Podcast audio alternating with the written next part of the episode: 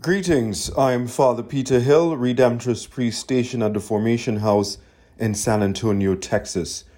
Today is Thursday of the sixth week in Ordinary Time, and our reading is taken from James chapter 2, verses 1 to 9.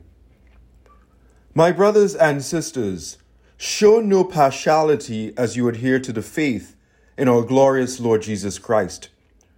For if a man with gold rings and fine clothes come into your assembly, and a poor person with shabby clothes also comes in, and you pay attention to the one wearing fine clothes and say, Sit here, please, while you say to the poor one, Stand there or sit at my feet.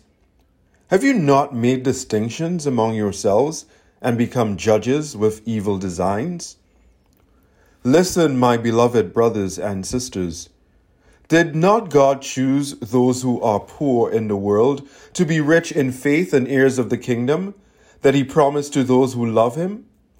But you dishonored the poor, and not the rich oppressing you?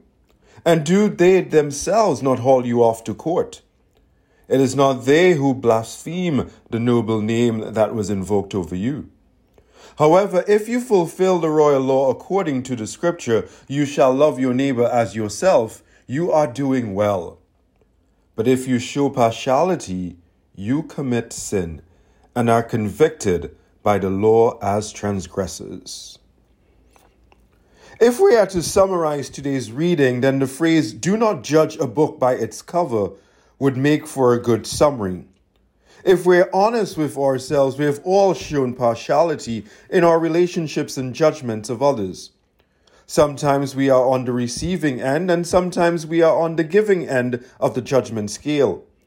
We have done things such as cross the street when we see certain types of people coming near, follow or been followed around in certain stores, given special treatment because we're dressed in a Roman collar or religious habit. We've bent the rules for some people while holding firm to the same rules for others, and the list goes on. Today, James is reminding us to pay attention to our behavior towards others. Everyone who comes before us is made in the image and likeness of God, and we never know the full story of people's lives. Externals don't always tell the full story, and to save ourselves from embarrassment, we should hold on to the golden rule and treat others as we would like to be treated.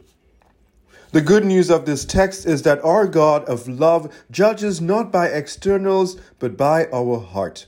He doesn't care about our designer labels, degrees on our walls, and the money in our bank accounts, but only how we live and love.